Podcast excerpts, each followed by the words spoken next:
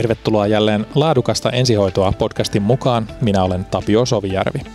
Tänään tutustutaan lääkärihelikopteritoimintaan niin sanotusti isommalla kirkolla eli Lontoossa. Otetaan selvää, miten brittiläinen HEMS-toiminta eroaa suomalaisesta, millä tavoin Lontoossa hyödynnetään lääkäriyksiköitä, minkälaisia toimintamalleja voisi kernaasti tuoda myös kotimaiseen ensihoitoympäristöömme ja vastaavasti mitkä asiat voisi Suomesta viedä maailmallekin. Tämän viikon vieraan aikaansaannoksista lääketieteen ja ensihoidon saralla riittäisi läpikäytävää vaikka useampaankin jaksoon. Kosti Koivistokokko on anestesiologian ja tehohoidon erikoislääkäri, joka on uransa aikana työskennellyt lääkärihelikoptereissa niin Australiassa, Uudessa-Seelannissa kuin Iso-Britanniassakin peräti kahdessa eri yksikössä, mukaan lukien legendaarisessa London's Air Ambulance eli London HEMS lääkärihelikopterissa. Suomessa Kosti on työskennellyt sekä Finhems 5.0 Oulussa että 2.0 Turussa. Lisäksi lääkärin työ on vienyt Kostin kansainvälisten järjestöjen matkassa kriisipisteisiin eri puolille maailmaa, muun muassa Syyriaan, Jemeniin, Ukrainaan ja Gaasaan. Tänään hän ei kuitenkaan ole helikopterissa eikä taistelutantereella, vaan ihan mukavasti Skype-yhteyden päässä Turussa. Oikein lämpimästi tervetuloa tänään vieraaksi Kosti. Joo, ki- kiitos kutsusta ja aika, aika suureelliset esittelyt. ja kaikki on faktaa. Helppoa esitellä. Hei Kosti, heti alkuun tämä London's Air Ambulance, eli, eli London HEMS, tunnetaan kansainvälisesti The-yksikkönä, jonne kaikki kynnelle kykenevät kernaasti haluaisi jossain vaiheessa uraansa ainakin hetkeksi päästä töihin. Miten ihmeessä sinä päädyit sinne Lontoon helikopteriin töihin ja, ja Mik, Joo, minkälainen se, se prosessi oli?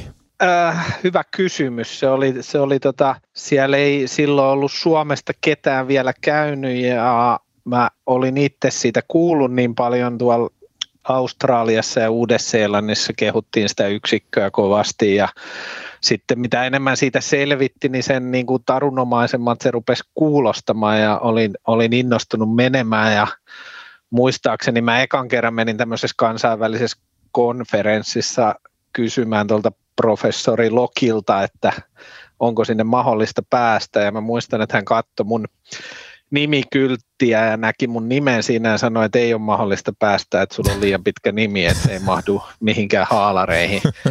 Ja, ja, ja se, se oli se niin kuin masentava alku.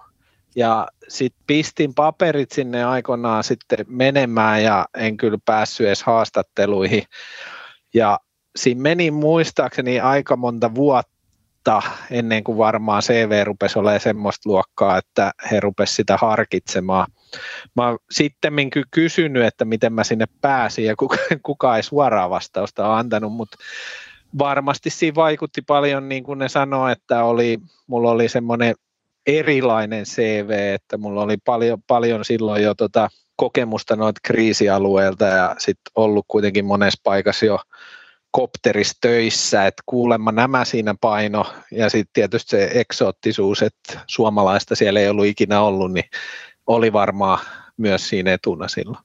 Eli se, että on suomalainen, niin ei varsinaisesti niin kuin haitaksi ainakaan ollut siinä, että jos se koettiin tämmöisenä eksoottisena plussana. Joo, ainakin ennen kuin minä kävin siellä, niin se oli plussaa. Ei, kyllä, he, kyllä he arvostaa kansainvälisyyttä ja siellä oli paljon pohjoismaissa silloin jo käynyt, että Ruotsista ja Norjasta ja Islannistakin muistaakseni oli ennen mua käynyt siellä lääkäreitä ja kyllä he arvosti sitä niin kuin pohjoismaista ammattitaitoa ja oppivat arvostamaan semmoista suomalaista suoruutta, mm.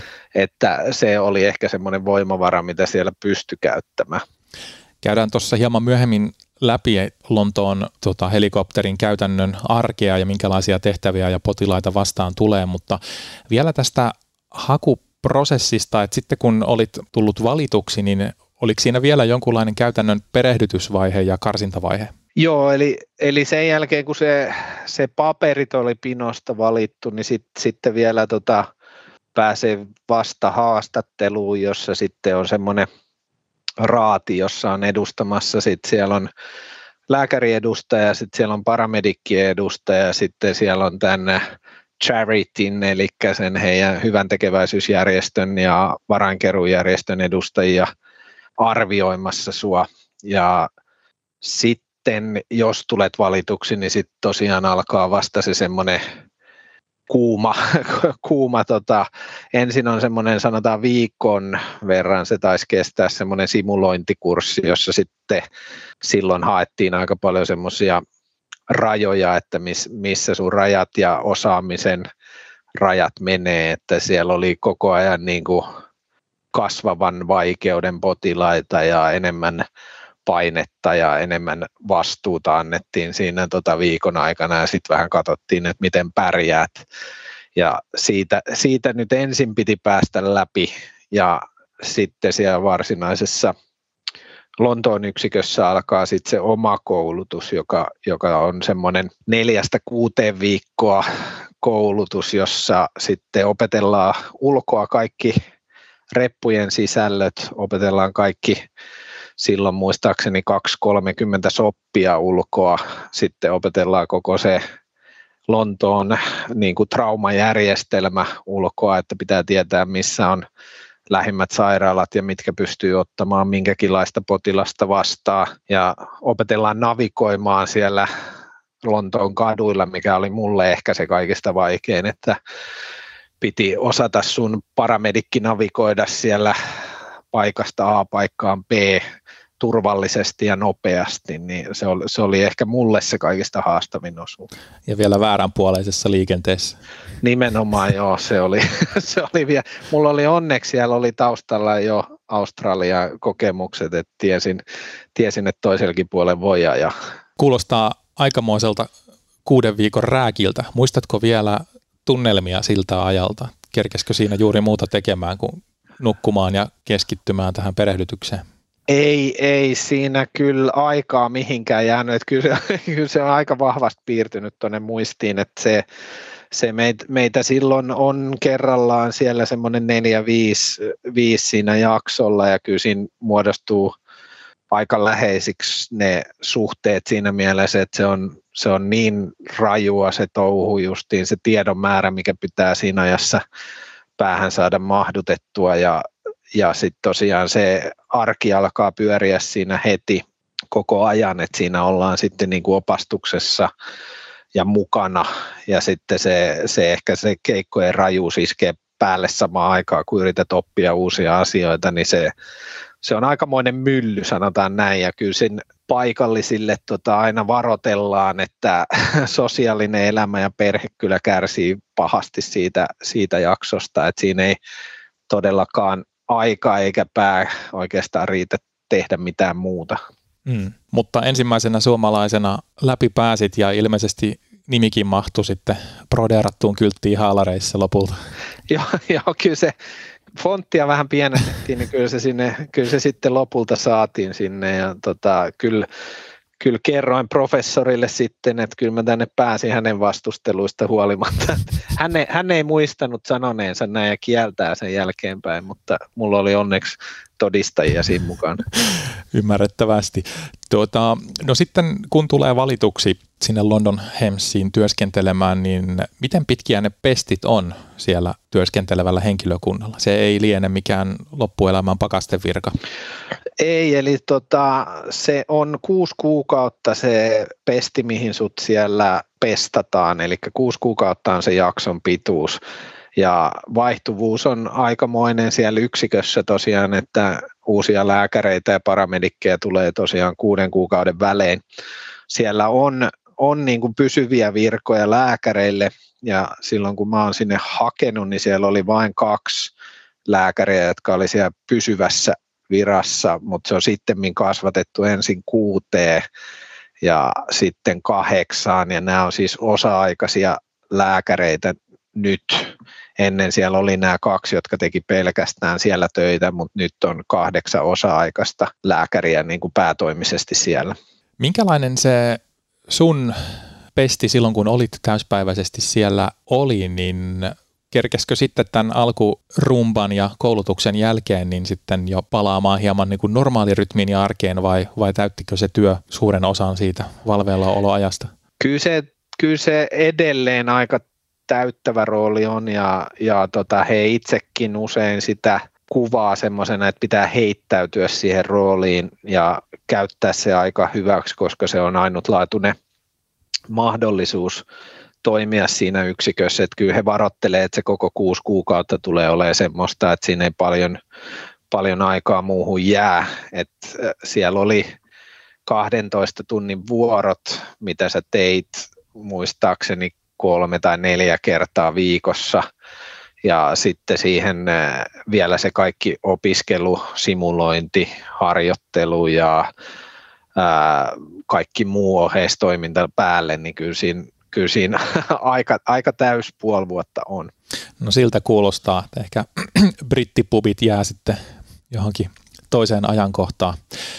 Käydäänpä sitten vähän läpi sitä London Hemsin toimintaympäristöä. Kuinka laajalle alueelle se helikopteri lähtee hälytyksille ja minkälaisiin tehtäviin osallistuu?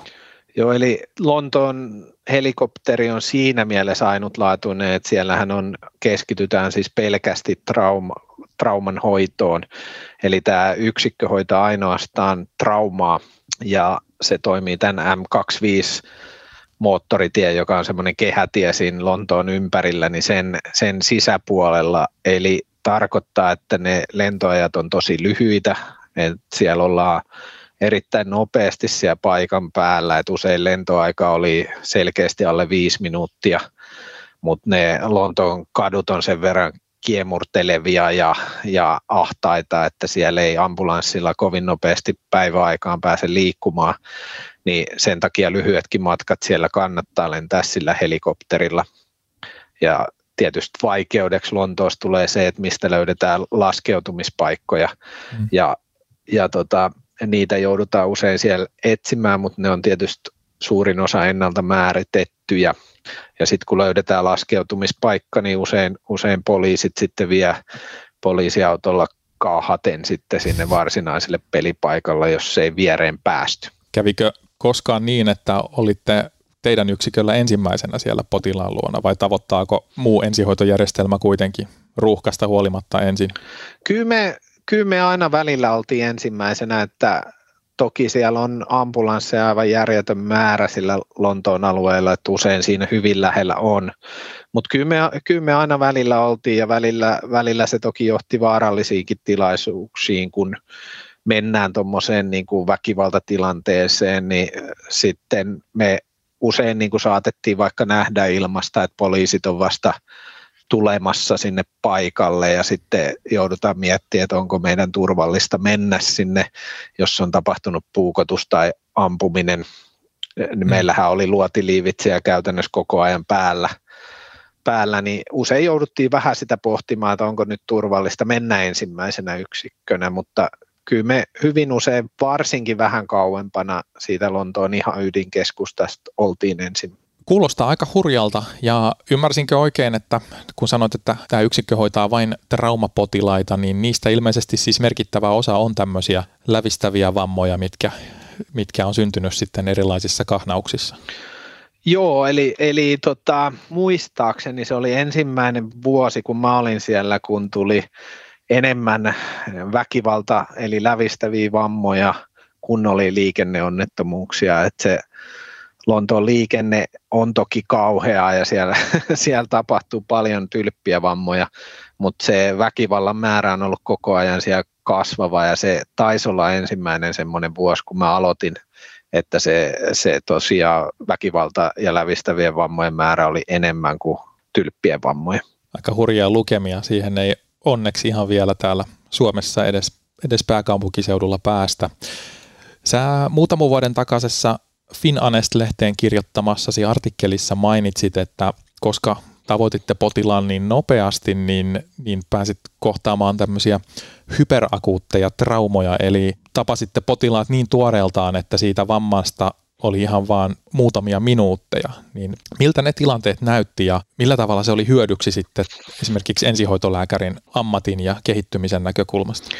Joo, se, se mulle aikanaan jo koulutuksessa silloin markkinointi, että täällä tullaan näkemään semmoisia niin vammalöydöksiä ja potilaita, mitä ei missään muualla nähdä, ja nimenomaan se hyperakuutti tilanne, eli silloin kun me käytännössä ollaan muutamassa minuutissa sit vamman syntymisestä, niin se on aika erilainen tilanne, kun se tulee olemaan sitten myöhemmin, että esimerkiksi päävammat tai lävistävät vammat, niin se ei ehkä ole tottunut siihen, miten nopeasti se potilaan tila saattaa muuttua siinä sun silmien alla. Mm. Ja oppikirjat ei oikeastaan kuvaa semmoisia niin alkuvaiheita kauhean hyvin, eikä meillä ole kauheasti tietoa, tietoa semmoisesta, että mitä siinä tapahtuu, paitsi juuri tässä yksikössä. Missä se valitettavasti pa- paljon on semmoista suusanallista tietoa, minkä, minkä sitten saa tämmöisiltä kokeneilta ihmisiltä, jotka siellä on kauan ollut, niin siellä sai mielettömästi semmoista kirjoittamatonta tietoa ja semmoista suusanallista viisautta, mitä ei ehkä oppikirjoista usein saa. Mm. Ja varmaan olettaisin, että tämä on just yksi niistä asioista, mikä saa niin monet ihmiset hakeutumaan ja pyrkimään nimenomaan tähän kyseiseen yksikköön töihin. Joo, siis Lontoohan on ollut pioneeri, pioneeri monella alalla, että toi Gareth Davies, joka siellä on, siellä on ollut näitä ura, uran uurtajia usein kuvasi sitä, että he näki semmoisia vammoja ja semmoisia potilaita, mitä kukaan ei ollut nähnyt, niin heidän oli pakko kehittää uusia, uusia toimintatapoja ja toiminta, toimintamalleja, miten, miten toimia. Ja sitten sitä kautta he on niin kuin päätynyt kehittämään esimerkiksi tämän kenttätorakotomian tai repoan tai sitten nykyään ECMOkin on jo kentällä, niin nämä on kaikki tullut siitä tarpeesta, että me nähdään potilas, joka saattaa olla pelastettavissa, mutta mm. silloisella tiedolla ei ollut, niin oli pakko keksiä jotain, miten me, miten me voitaisiin saada se potilas elossa sairaalaan. Siinä on kyllä maaperää kaikenlaiselle tutkimus- ja kehitystoiminnalle just tällä vammasektorilla yllin kyllin valitettavastikin tarjolla. Öö, palataan noihin erikoistoimenpiteisiin tuossa hetken päästä, mutta ennen sitä vielä niin kiinnostaa, että minkälaisella tiimillä te siellä London Hemsissä operoitte? Joo, eli minimissäänhän se tiimi on niin, että siinä on lääkäri ja paramedikki, eli yö, yöaikaan kun liikutaan autolla, niin saattoi usein olla sellainen, että meitä oli vain me kaksi kaksi, mutta sitten kun mennään tuohon päiväsaikaan, kun liikutaan helikopterilla, niin silloin kun mä aloitin, niin oli just pysyvästi siirrytty siihen, että meillä on vähintään se viisihenkinen miehistö, eli siinä on kaksi pilottia Lontoon alueella, se on niin vaarallista se lentäminen siinä keskusta-alueella, että he on päätynyt tähän kahden pilotin järjestelmään, ja sitten takana, takana meitä istuu siellä sitten lääkäri, ja paramedikki taas minimissään, joskus se oli kopterissakin vain näin, mutta yleensä siinä oli aina sitten koulutuksessa oleva joko lääkäri tai paramedikki, eli me pyrittiin siihen, että se olisi aina vähintään se kolme henkinen tiimi. Mainitsit tuossa aikaisemmin, että sen perehdytysjakson aikana tuli useita kymmeniä soppeja, eli siis Standard Operating Procedures, eli suomeksi toimintamalleja opeteltua, niin oliko nämä erilaiset protokollat ja toimintamallit suunniteltu sillä lailla, että te voitte tehdä ne joko kahden henkilön niin kuin skeleton tiimillä tai sitten viiden henkilön porukalla myöskin? Joo, eli sopit oli aina kehitetty sille, että kaksi ihmistä pystyy ne tekemään ja sitten jos se oli isompi tiimi, niin sitten tota, sit pystyttiin laajentamaan ja käyttämään, käyttämään niin kuin parempi, paremmin resursseja et oikeastaan ainoa, mistä sitten mun aikana sitä repoasta kehitettiin semmoinen toimenpide, että siinä olisi aina kolme henkilöä ja se oli se, se niin kuin juuri syy siihen, miksi me aina haluttiin, että olisi vähintään kolme henkilöä. Pilotit ei Lontoossa kauheasti osallistunut siihen toimintaan, että ymmärrettävästi kopteria ei voi jättää yksin siellä Lontoon mm. alueella, ettei kukaan sitä varasta, mutta se toinen pilotti usein pystyi lähteä siitä sitten tarvittaessa mukaan ja sitten se vähän vaihteli pilotin niin kuin mielenkiinnon mukaan, että kuinka paljon he osallistuivat, mutta kyllä, kyllä meillä oli, oli sit tosi aktiivisia pilotteja, jotka esimerkiksi torakotomiassa piti rintakehä auki tai ojensi sulle intubaatiossa välineitä, että se, se oli tosi laaja se skaala, miten paljon pilotit esimerkiksi osallistu toimintaan. Siinä varmaan, kun lentäjät on koulutettu semmoiseen standard operating procedure ajattelumaailmaan, niin missä on tsekkilistat ja hyvin kurinalainen ja rutinoitu toimintamalli, niin kun samanlainen ajatusmalli on, on viety sinne ensihoidon puolelle, niin se on varmaan, voisi kuvitella, että lentäjillekin helppo omaksua sitten se semmoinen, kun toimintatapa on periaatteessa aika identtinen, että se aihe vaan vähän muuttuu siinä. Joo, kyllä, kyllä se oli heille ehkä se, se tosiaan se niin kuin helpoin osa omaksua niitä meidän tsekkilistoja ja muita ja niihin he mielellään osallistukin, että se on sitten taas kuinka paljon he on tottunut näkemään verta ja suolenpätkiä, mm. että se, se potilaat, joihin me mentiin, oli usein aika, aika karmeita kohtaloita, että useat pilotit sanokin, että ei he halua itseään sille altistaa, mutta kyllä mm. siellä nämä aktiivisimmat tosiaan oli siellä, siellä kädet veressä meidän mukana. Niin. Miten sitten äh, muu yhteistyö? Äh, Lontoossahan ymmärtääkseni NHS, eli, eli siis kunnallinen tai valtiollinen verorahoin kustannettu organisaatio hoitaa sen akuutin ambulanssi- ja ensihoitopalvelun, niin miten teidän yhteistyön ambulanssien henkilökunnan ja esimerkiksi palokunnan kanssa sujuu, että oliko ne mukana niissä toimenpiteissä ja siinä hoidossa millä lailla? Joo, se, se on yksi semmoinen osa-alue, johon Lontoon Hemsi, niin kuin kaikki Hems-yksiköt on varmaan panostanut aika paljon, että saadaan se kenttäyhteistyö toimimaan ja sinänsähän lääkärit myös tässä Lontoon Kopteris on NHSn työntekijöitä, eli me ollaan myös NHSn niin kuin palkkalistoilla. NHS on meidän työnantaja, että sitten helikopteritoiminnan rahoittaa tämä lahjoitusvaroin toimiva järjestö, että periaatteessa ollaan kaikki yhtä samaa perhettä työnantajan osalta, mutta tosiaan hyvin se toimi mun mielestä, että se, se kenttäväki koki sen tosi tarpeelliseksi, että meille tulee HEMS-yksikkö sinne mukaan ja, ja se yhteistyö oli semmoista yhdessä harjoittelua myös, tehtiin paljon, paljon ja tosiaan käytiin paljon tämmöisiä läpipurkutilaisuuksia kenttäväen kanssa, palomiesten kanssa harjoiteltiin paljon niin kuin, ää, purkamista ja ulosauttoa autoista ja poliisit oli usein se meidän läheinen yhteistyö, että ne kuskas meitä paikalle, turvas sen alueen ja usein oltiin tämän niin kuin aseistettujen poliisien kanssa tosi kovissakin paikoissa, että siellä kyllä oppi tuntemaan näitä spesialisteja aika hyvinkin sillä alueella. Varmasti, varmasti. Suomessa kun me on, meillä on, me on totuttu virven helppouteen tietyllä tavalla, että on movipuheryhmät ja kaikki viranomaistoimijat ja yhteistyötahot on, on lähtökohtaisesti tavoitettavissa ja voidaan kommunikoida suoraan ilman välikäsiä, niin miten se viestintä näissä ensihoitotehtävillä, kun on monta viranomaista paikan päällä, niin miten se siellä Lontoossa sujui? Joo, se on, se on hyvin erilaista kuin Suomessa. Eli, eli Lontoon järjestelmä on sellainen, että siellä hätäkeskuksessa on mukana, mukana yksi paramedikki sieltä Lontoosta, joka, joka toimii siellä tota, hälytyskeskuksessa ja itse asiassa poimii ne meidän tehtävät, mihin meidän kuuluisi hänen mielestään mennä, niin sieltä muiden puheluiden joukosta, että hän pystyy kuuntelemaan puheluita ja puhumaan suoraan niille hätäkeskussoittajillekin sitten ja sitten hän päättää, mihin me lähdetään, ja sen jälkeen oikeastaan, kun meille on hälytys tullut, niin me ei puhuta kenenkään muun kuin tämän hälytyskeskuksessa olevan paramedikin kanssa, eli me ei pystytä puhumaan sinne suoraan keikkapaikalle, me ei pystytä puhumaan minkään muun toimijan kanssa, että kaikki menee sen niin kuin hälytyskeskuksen paramedikin kautta, joka sitten taas välittää meille sen tiedon, hmm. ja esimerkiksi jos on samanaikaisia tehtäviä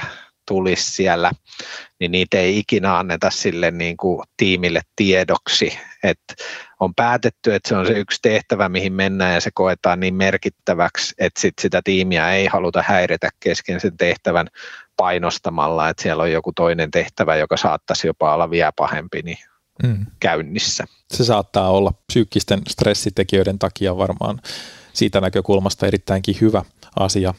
Miten sä muuten koit sen viestinnän, kun se tapahtui vaan siellä hätäkeskuksessa olevan HEMS-ensihoitajan suuntaan, niin oliko se selkeämpää, että oli vain yksi taho, kenen suuntaan kommunikoitiin vai koitko jotain haittaa esimerkiksi lisätietojen saamisessa kohteesta tai jonkun ensiarvion välittymisessä tai vastaavissa tärkeissä asioissa?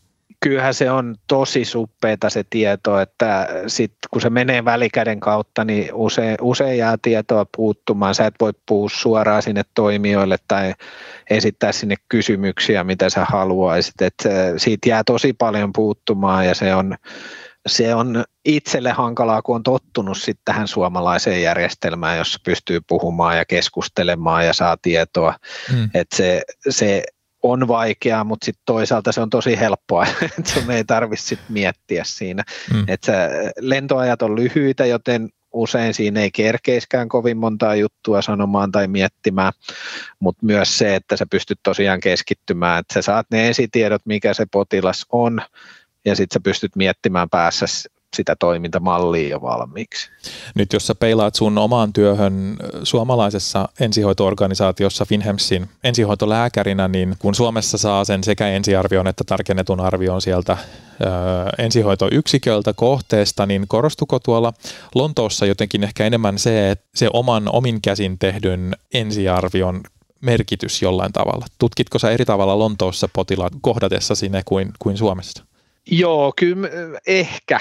Sanotaan näin, että tosiaan se, se ei ollut ehkä siellä niin värittynyt se, että sä olit vaan saanut sen ennakkotiedon, mitä siellä on, ja sitten sulla ei välttämättä ollut mitään tietoa siltä yksiköltä siinä aikana, ja toki me yritettiin, että kun tullaan paikalle, niin me ei omita, omita sitä potilasta, vaan yritettiin nimenomaan yhteistyössä sen ensihoitoyksikön kanssa – hoitaa sitä potilasta ja siihen kuuluu se, että me kohteliaasti kuunnellaan, mitä he on löytänyt ja mitä he ajattelee.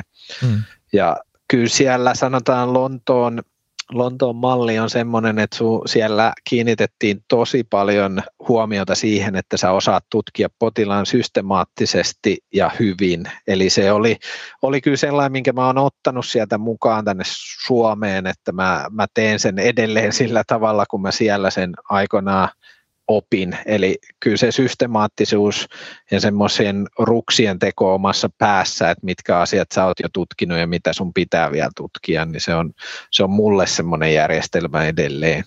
Tämä kuulostaakin äärimmäisen kiinnostavalta. Tokihan Suomessakin on jo hyvän tovin aikaa kaikille painotettu tai ABCD, tai nyt kun puhutaan vammapotilaista, niin tietysti pikku ABCDE ja, ja vammapotilaita monet tutkii päästä varpaisiin. Sä mainitsit, että sä opit oman tavan, millä sä toimit, niin olisiko siitä jotain vinkkiä, minkä, mitä voisit se kukin ammentaa, kun, kun tutkii esimerkiksi mekaanisesti vammautuneen tai niin, ulkoisesti vammautuneen potilaan? Kyllä mä aina, aina voi oppia ja se on aina jokaiselle ehkä sitten se oma tapa toimia, mutta mun mielestä siellä systemaattisuus opetettiin nimenomaan siten, että sä tutkit sen potilaan niin kuin päästä varpaisiin ja sulla on päässä se kuva ihmisestä, josta sä ikään kuin ruksaat pois ne kohdat, jotka sä oot tutkinut, eli jos sä aloitat päästä rintakehästä, lantiosta ja sitten raajoista ja sitten sä oot tiedostat päässä, että mä en ole selkää vielä tutkinut, että se, se jää vielä tyhjäksi. Ja sitten vasta mä oikeastaan menen siihen elinjärjestelmälliseen, siihen CAPCD-malliin, että Lontoossa opetettiin, että 60 sekunnissa pitää pystyä tekemään semmoinen hyvä kliininen tutkimus, jossa olet tunnistanut kaikki, kaikki vammat ja sehän tuntuu aika utopistiselta, mutta mm. kyllä se, kyllä se sitten harjaantuneella ihmisellä vammapotilaalla onnistuu todella nopeasti ja systemaattisesti. No kokemusta ainakin tuossa ympäristössä taatusti kertyy ja kuinka paljon siinä päälle vaikutti tämä kuuluisa kliininen silmä ja intuitio, että ihan nenän päästä kun näkee potilaan? Joo, kyllä se iso osa se Lontoosta on, kun näkee paljon potilaita, jotka on kuolemassa tai to, todella siinä ääritilanteessa niin kuin vitaaleidensa suhteen, niin kyllä siinä oppii tulemaan, mutta sitten siinä ehkä tulee just tämmöistä myös semmoista harhaa helposti, että sitten sä luokittelet kaikki potilaat samaan luokkaan. Et siinä, siinä se on, missä sun kliininen tutkimus pitäisi sitten tuoda se joko varmistus siihen sun ensimmäiseen intuitio tai sitten sulkea se pois. Ja semmoinen on ehkä vaikeaa, että jos sut on hälytetty johonkin, missä sä ajattelet, että potilas on vuotamassa kuiviin ja sitten se näyttää siltä, ja sitten sä et löydäkään kliinisessä tutkimuksessa sitä, että hän olisi vuotamassa kuiviin, niin uskotko sä siihen sun löydökseen vai pidätkö sä edelleen sen ensimmäisen arvion, että tämä näyttää siltä, että on vuotamassa kuiviin? Niin, se vaatii varmaan myös tietynlaista rohkeutta uskaltaa sitten mennäkin ajatuksissa ja toiminnassa täysin eri suuntaan kuin oli siihen pisteeseen asti suunnitellut.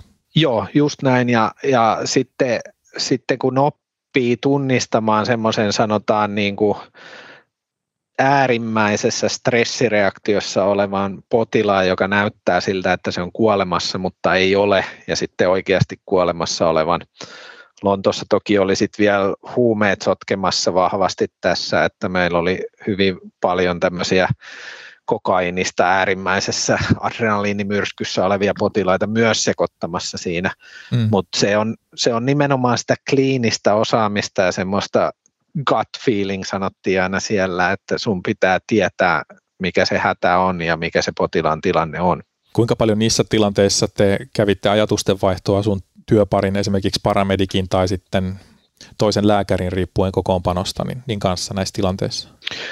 Joo, eli paljon, paljon ja siinähän yksi ihminen tekee sen nopean kliinisen arvio ja kertoo niille muille, mitä, mitä on löytänyt vammamekanismeja tai vammoja ja sitten toinen lääkäri usein pystyy samaan aikaan selvittämään niin kuin silminnäkijöiltä ja ensimmäisiltä kohteisolijoilta sitä, mikä se vammamekanismi on.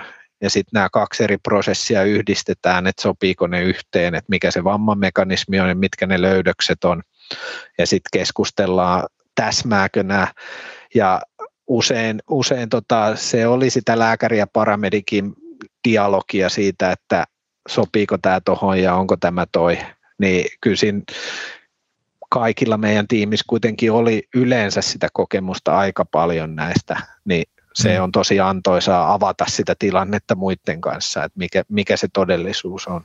Ihan taatusti ja myöskin kuulostaa omalla tavallaan potilasturvalliselta, että siinä on tämä vertaispohdinta myöskin mukana. Joo, ja, ja siellä siellä toki oppi, oppi myös paljon sitä, että sit tietysti käytetään hyväksi myös sitä ensimmäistä paikalla ollutta yksikköä, joka on nähnyt myös vähän sitä kliinistä kuvaa pidemmällä aikavälillä ja sitten myös heidän kanssaan keskustelua, keskustelua siitä, että missattiinko me nyt jotain tai jäi, jäikö jotain huomaamatta tai ollaanko kaikki samaa mieltä, että tämä on nyt se, mitä meidän pitää hoitaa. Mä katsoin tuossa, tuo, tai en tiedä kuinka tuoreita nuo tilastot tuolta London's Air Ambulancein sivulta oli, mutta aika hektisiltä ne työvuorot usein vaikuttaa. Et sanoit, että 12 tunnin mittaisia vuoroja teitte, niin siinä kerkiää kohtaamaan jo useamman kriittisesti sairaan potilaan per työvuoro. Joo, ja siis usein se olikin kiireisimpinä päivinä sitä, että sä menet suoraan keikalta toiselle ja ne meidän varusteet on suunniteltu sellainen, että me pystytään hoitamaan kolme, neljä keikkaa hyvin niillä samoilla varusteilla, että meillä on tarpeeksi sitä kulutuskamaa joka kerta, että voidaan hypätä keikalta toiselle. Ja äärimmäisessä hädässä jopa 5-6 potilasta pystytään hoitamaan niillä samoilla, samoilla repuilla, mitkä meillä on mukana. Ja usein se oli tosiaan kiireistä, että sanotaan, että keikkamäärät on varmasti suunnilleen samoja kuin Finhemsissä, mutta peruutusprosentti oli aika olematon. Et peruuntumisia tuli harvoin, että joko se mm. potilas oli jo kuollut tai sitten se oli tosiaan ollut jotenkin väärinymmärrys, mutta harvoin peruttiin meitä.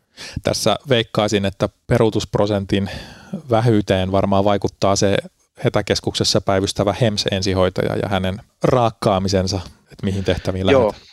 Joo, eli se on se, se kaiken avain siellä, että se on tosiaan, tosiaan, kun se on paramedikki, joka tekee sitä samaa työtä kuin me tehdään, niin se tietää se me, meidän, niin kuin mikä on meille sopiva tehtävä, missä meistä on hyötyä, ja sitten hän pystyy tosiaan keskustelemaan suoraan sinne hätäpuhelun soittajalle, nykyään on jopa se suora videoyhteys, eli pystytään käyttämään semmoista suoraa kuvaa, kuvaa sieltä, että nähdään miltä se potilas näyttää, niin siinäkin se kokenut paramedikki pystyy selkeästi enemmän informaatiota saamaan siitä kuvamateriaalista, että näyttääkö se potilas siltä, että se tosiaan on kuolemassa hetkenä minä hyvänsä, niin se varmistaa sen, että me käytetään tämä niin kuin kallisarvoinen resurssi täysin oikein. Että sehän on sen hätäkeskus ensihoitajan niin kuin pahin painajan, että hän lähettää meidät johonkin, missä meitä ei tarvittu ja sitten samaan mm. aikaan olisikin joku, missä oltaisiin voitu auttaa. Kuulostaa hyvinkin tehokkaalta monessakin mielessä. Nyt ihan sun henkilökohtaisena mielipiteenä, voisiko tämä olla sellainen toimintamalli, mitä voisi ajatella myöskin Suomessa HEMS-toimintaan, että hätäkeskuksessa olisi se ensihoitaja tai muu ammattilainen valikoimassa näitä HEMS-yksiköille ohjautuvia tehtäviä? Joo, kyllähän tämä on semmoinen keskustelu, mitä aina kun mä esitän näitä lukuja, että kuinka pieniä ne peruutusprosentit tuolla Lontoossa on, niin tämä nousee aina joka kerta uudelleen keskustelu. Ja siitä on puhuttu niin kauan kuin mä jaksan muistaa, että se olisi hyvä malli ja se tosiaan täsmentäisi sitä, sitä tota osuvuutta ja varmasti edistäisi muidenkin kuin pelkästään HEMS-yksiköiden toimintaa, mm. että siellä olisi joku ammattilainen siellä hätäkeskuksessa, mutta se, se nyt on toistaiseksi ollut mahdotonta ja vaikea järjestää, mutta kyllä mä uskoisin, että vähintään meidän niin kuin HEMS-järjestelmän osuvuuden parantamiseen ja resurssien kohdentamiseen, niin se olisi hyvä uudistus. No kyllä tässä, kun sun kokemuksia kuuntelee, niin tähän ajatukseen on, on hyvin helppo yhtyä. Tuota, mainitsit tuossa, että te, teidän varusteet oli suunniteltu sillä lailla, että useampia tehtäviä voitte hoitaa peräkkäin, niin näkyykö tämä tehtävämäärä ja tehtävälajit jollain lailla teidän esimerkiksi kun aamulla tai miksei iltavuoronkin tulit töihin, että millä lailla te valmistauduitte siihen tulevaan koitokseen, joka ehkä saattaisi erota sitten siitä, niin kuin suomalaisesta ympäristöstä? Joo, eli mehän niin kuin ollaan siellä Lontoossa minimoitu oikeastaan kaikki semmoiset aikaa vievät prosessit kuin lääkkeiden veto esimerkiksi, eli aamulla meillä on yövuoro vetänyt valmiiksi, että meillä oli 3-4 semmoista tota valmi, valmista lääkepussia, missä meillä on kaikki intubaatiolääkkeet valmiina, eli mitään ei tarvinnut vetää valmiiksi, vaan ne oli suoraan ruiskuissa, jotka voi suoraan annostella potilaaseen kaikki muutkin välineet oli sijoiteltu sellainen, että niin kuin yleisimmin käytetyt olisi repuissa niin kuin helposti saavutettavissa ja nopeasti. Meidän monitori oli esimerkiksi aseteltu sellainen, että kun sen nappaa sieltä, niin kaikki monitorointivälineet on suora, suoraan semmoisessa rullalla, että ne saa helposti ja kätevästi sieltä aseteltua potilaaseen. Eli pienistä puroista koostuu ikään kuin tämä aikasäästö myöskin. Niin mä oon nähnyt susta yhden kuvan noissa Lontoon ikonisissa oransseissa haalareissa, niin siitä syntyi vaikutelma, että jotain tavaroita oli myöskin reisitaskuista ja muualla, niin pidit sä esimerkiksi torakostomia välineitä tai jotain myöskin itse taskuissa mukana? Joo, joo itse asiassa useammat torakostomia välineet, että tosiaan niin. kulutus oli semmoista, että yleensä mulla oli haalareissa vähintään sellainen, että mä pystyisin torakotomiaan tekemään pelkästään niillä kamoilla, mitkä mulla on haalareissa. Sitten just, just teippejä, kanyylejä, semmoisia niin äkkiä tarvittavia välineitä oli niin kuin sille, että pystyn heti ottamaan sieltä välineet, että en tarvi välttämättä sitä reppua. Ja mm. usein Lontoossa jouduttiin esimerkiksi menemään vaikka metron alle missä ei sit reppu edes mahtunut kantamaan, niin siellä oli sit hyvä olla semmoiset välineet, että tulee hetken toimeen. No aivan taatusti. Nyt tässä onkin muutamankin kertaan jo mainittu torakotomia, niin sulla oletettavasti niitä tuli Lontoon komennuksella vastaan, että piti, anteeksi nyt kärjistykseni, mutta niin sanotusti konepelti avata. Joo, joo, kyllä niitä tuli paljon, paljon ja se, se on toki siellä yksikössä hyvin yksilöllistä ja se on, se on semmoinen kokemus, mitä monet lähtee sinne hakemaan. Ja omalle kohdalle niitä osu kyllä valitettavan paljon, että kyllä, kyllä, kyllä olen useita tehnyt, useita valvonut mm. ja opettanut, että kyllä, kyllä niitä paljon tuli. Tuossa Londons Air Ambulancen jossain aineistossa mainittiin, että selviytymisprosentti oli paikoin jopa 18 prosenttia näillä potilailla. Muistanko oikein, että tätä luokkaa suunnilleen? Joo, se itse asiassa, itse asiassa silloin he julkaisivat just nämä prosentit silloin, kun aikoinaan tuli semmoinen elvytyssuositus, jossa sanottiin, että traumaattista sydänpysähdystä ei kannata hoitaa, niin sitten kun he julkaisivat nämä heidän prosenttinsa, niin itse asiassa traumaattisen sydänpysähdyksen niin kuin selviytyminen oli usein jopa parempi kuin tavallisen sydänpysähdyksen ja sitten justiin nämä on nuoria terveitä ihmisiä, joille torakotomia tehtiin, niin niitä selviytyjiä on Lontoossa erittäin paljon, mutta sitten täytyy muistaa se, että siellä on etäisyydet sitten sairaalaan lyhyitä ja tosiaan siellä ollaan nopeasti paikalla hoitamassa potilasta. Joo, puolen tunnin elottomuuden kohdalla ehkä voi olla, että prosentit näyttää jo kovin toisenlaisilta. Siinä myöskin päätöksenteko piti syntyä nopeasti, että ilman sen kuvempia kuvantamisia tai ultraamista, vai miten sä teit sen päätöksen, että nyt, vai oliko se se vammamekanismi, mikä sai sitten käynnistää tämän toimenpiteen elottomalla? No se on hyvä kysymys. Se on oike- oikeastaan ne kaikki. Eli meillä meil yhdistyy siinä se niin kuin vammamekanismi ja löydökset ja se silminnäkijöiden kertomus, niin kaikki, kaikki tekee sen, että se erittäin nopeasti pitäisi tehdä se päätös, koska jokainen, jokainen sekunti, mikä kuluu, on oikeastaan niin kuin vähentää sitä potilaan selviytymistä. Sitten kun tamponaatiota epäili, niin sitten edettiin, edettiin siihen torakotomiaan sit vaan sillä kliinisellä silmällä ja tarinalla useinkin. Ja elottomuus piti toki olla ollut lyhy- lyhyen aikaa siinä.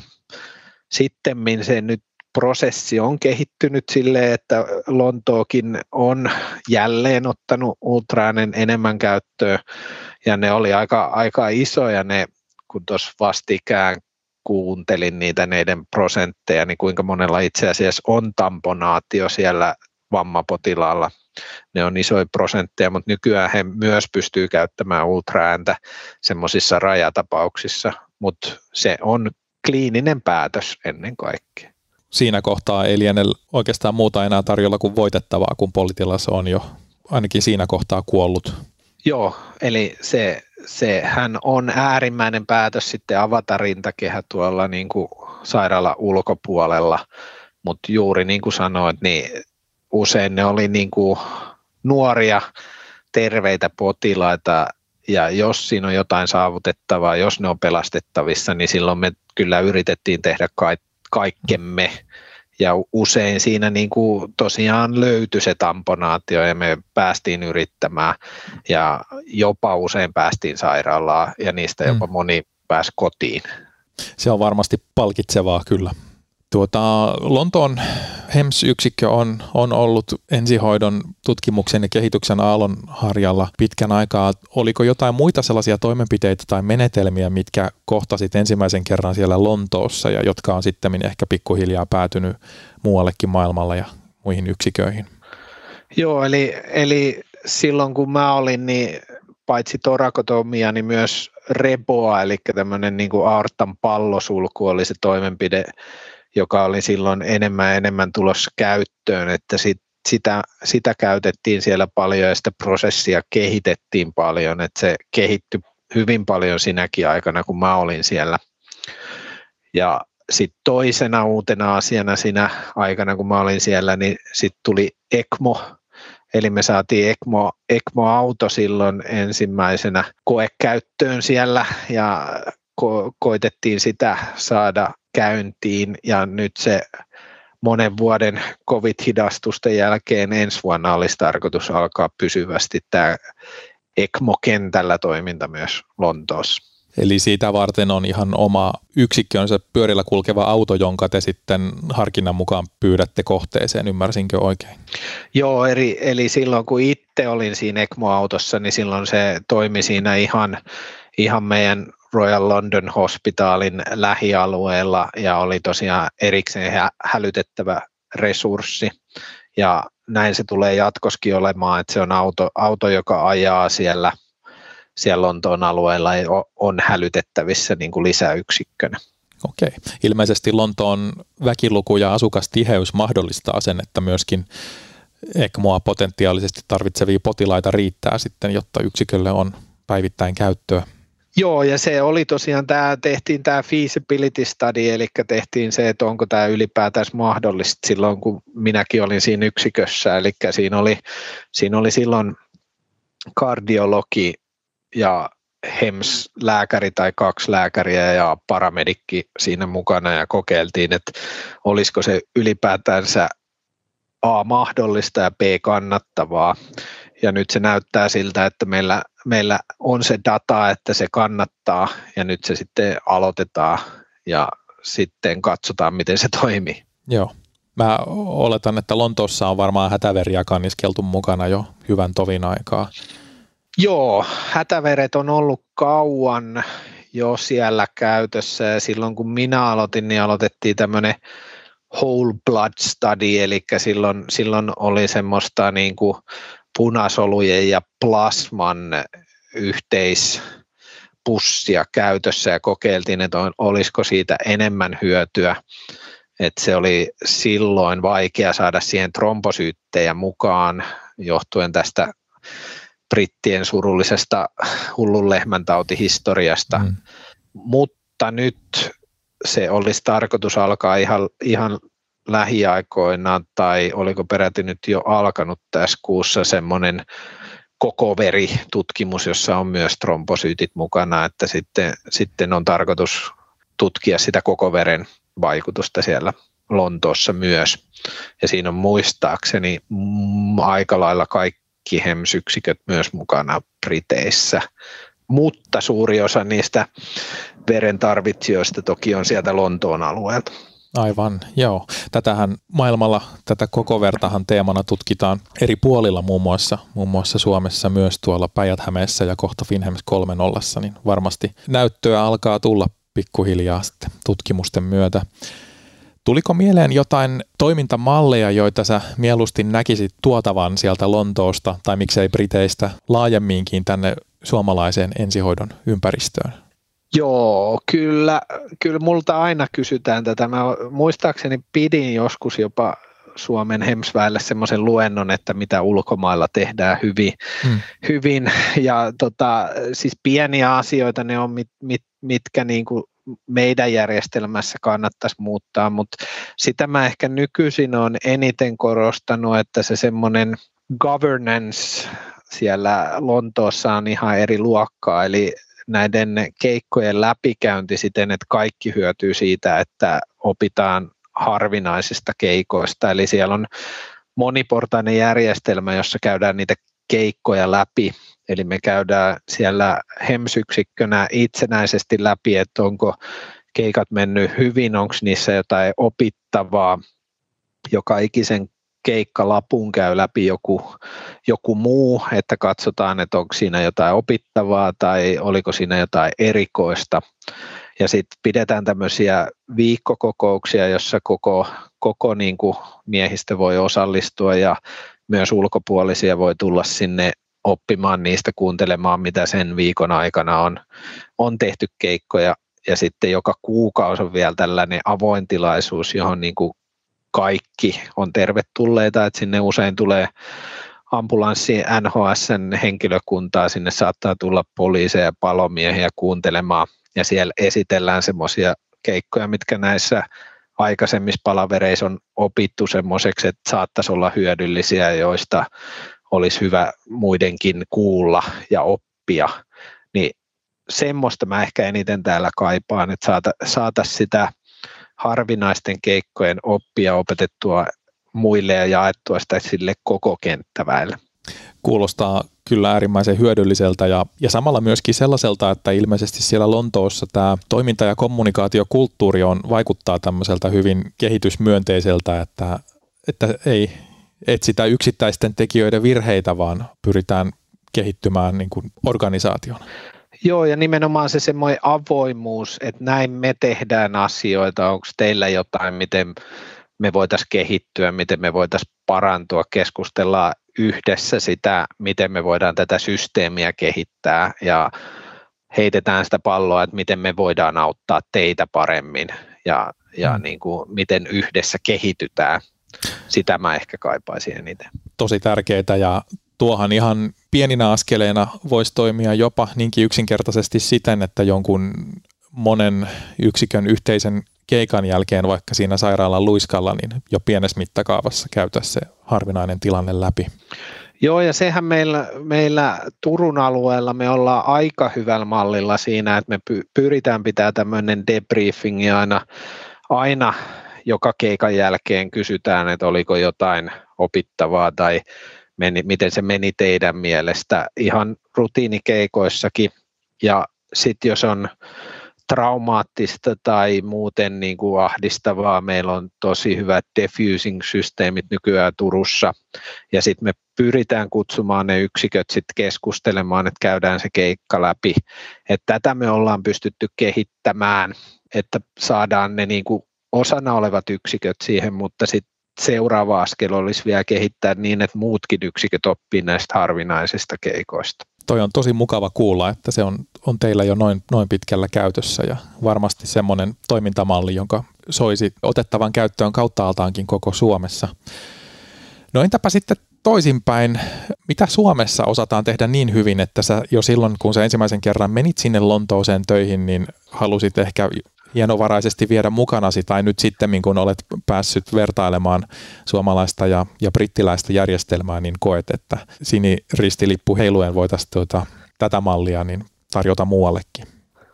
No kyllähän he on aina yhtä vaikuttuneita siitä, että kun me kerrotaan kuinka hyvin koulutettuja meidän ensihoidon kenttäväki on ja kuinka, kuinka tota päteviä he on ammatissaan, niin siitä he on aina vaikuttuneita niin kuin mä sanoisin, että tämä meidän kommunikaatio on paremmalla tasolla.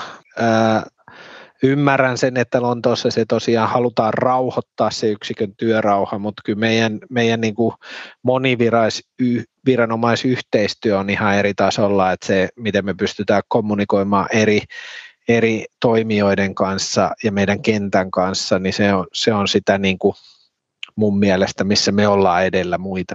Kyllä, to, no mulla ei ole, ei ole kokemusta muualta kuin Suomesta, mutta, mutta monesti ainakin viestintä silloin, kun se toimii, niin virveverkossa, että kaikki on samassa puheryhmässä ja järkevät viestit kulkee, niin silloinhan se on kyllä erittäinkin miellyttävää ja hyvin toimivaa. Tuota, sä oot nähnyt paljon maailmaa niin kriisialuetöissä kuin sitten ensihoitohelikoptereissa ja, ja muissakin pesteissä eri puolilla maailmaa, niin tähän loppuun tekee mieli kysyä, että onko jotain, joku asia tai asiat, jota sä oot koet erityisesti oppineesta tai saaneesi erityisesti kokemusta ää, näiden eri pestien aikana, mitä oot sitten voinut töissäsi täällä Suomessa sitten hyödyntää?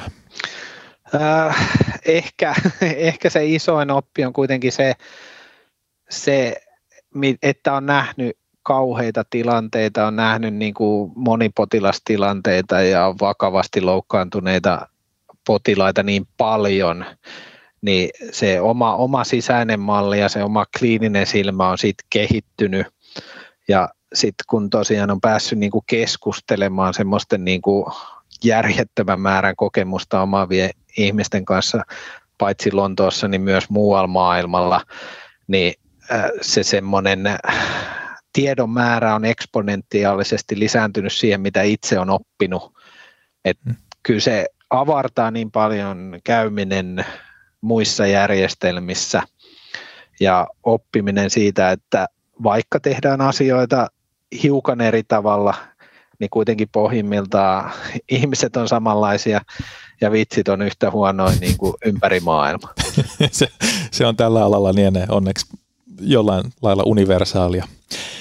No minkälaiset terveiset haluaisit kertoa meidän alamme ihmisille, jotka ehkä nyt tämän kuunneltuaan tai jo aiemminkin on pyöritelleet ajatusta mielessään, että olisi kiva työskennellä ulkomailla joko just ö, muissa ensihoidon yksiköissä tai, tai kriisialueella tai muualla, niin mitä terveisiä ihmisille?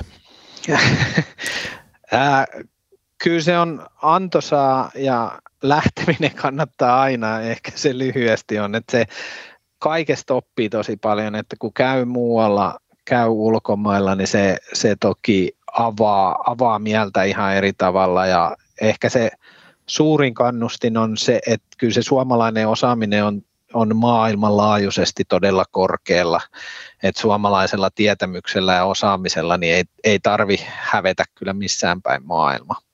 Tämä pidetään visusti mielessä. Hei, tosi suuri kiitos Kosti, kun sain sinua jututtaa tässä nyt tämän, tämän tunnin ajan ja kiitos kaikista näistä kokemuksista ja, ja ajatuksista ja oikein mukavaa hämärtyvän syksyn jatkoa myös sinne Turun suuntaan. Kiitos, kiitos kutsusta. Tämä, tämä oli miellyttävä kokemus. Kiva kuulla. Ja kuulijoille myöskin kiitos tämän viikon jaksosta ja ensi viikolla sitten uusin aiheen. Moi!